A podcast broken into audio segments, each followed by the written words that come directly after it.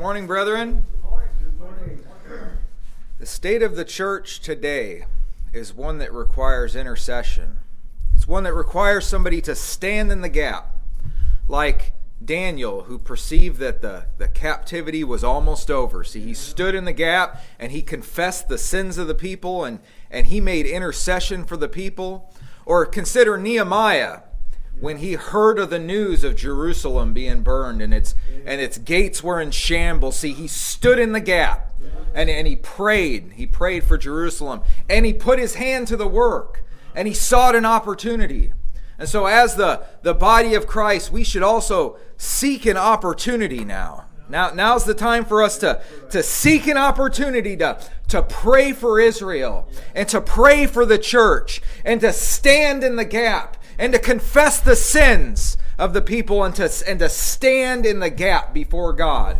That perchance God would hear from heaven and he would turn the captivity. That he would make Babylon fall and he would make the church great again. And I, I've, writ, I've written this poem a while ago, but it's one that we should, we should, we should not cease to pray for these things.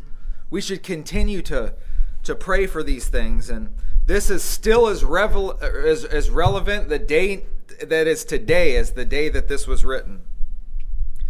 O Lord our God, with thee do we plead. Please hear our words and please see our need.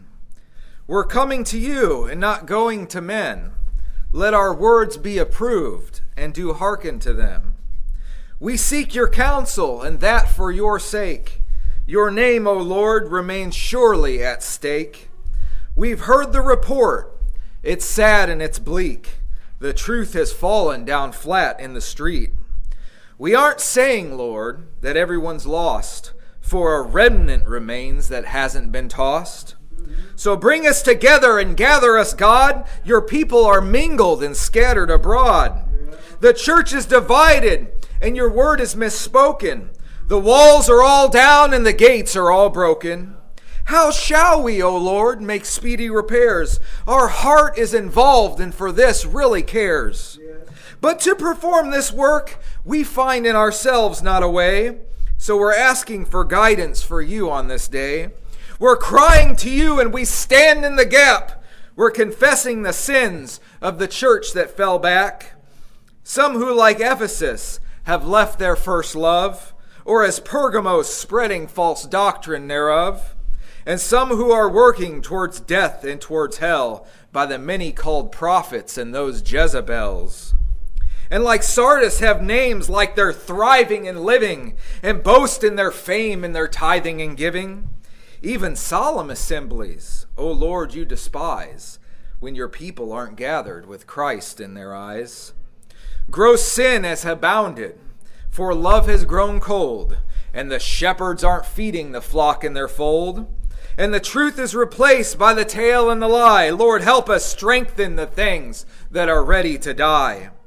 Remember your word and draw near to us. We're coming to you, and in you we do trust. So give us your favor and a work of your hand to build up the church stronger than it began. And gather your remnant from east and to west, those who've survived and who's passed through this test. And bring us together with resource to build, with all gifts employed and with charity filled. And give us one mind to work and to fight with a trowel in the left and a sword in the right.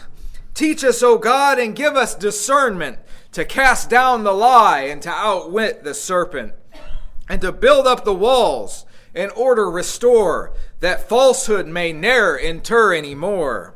And build up the gates where things can come in, like preaching and teaching and blessing again. And build up the gates where things can go out, like sorrow, repentance, and discord and doubt. And as we begin this great work in your name, we know we'll be called off the wall to the plain. Give us strong speech. Let truth roll off the palate, convincing the gainsayers and combating Sanballat. This work is not easy, and this condition's persisted, but your remnant believes thee and is standing committed. Your name will be honored and known for its worth, and its knowledge, like waters, shall soon cover the earth.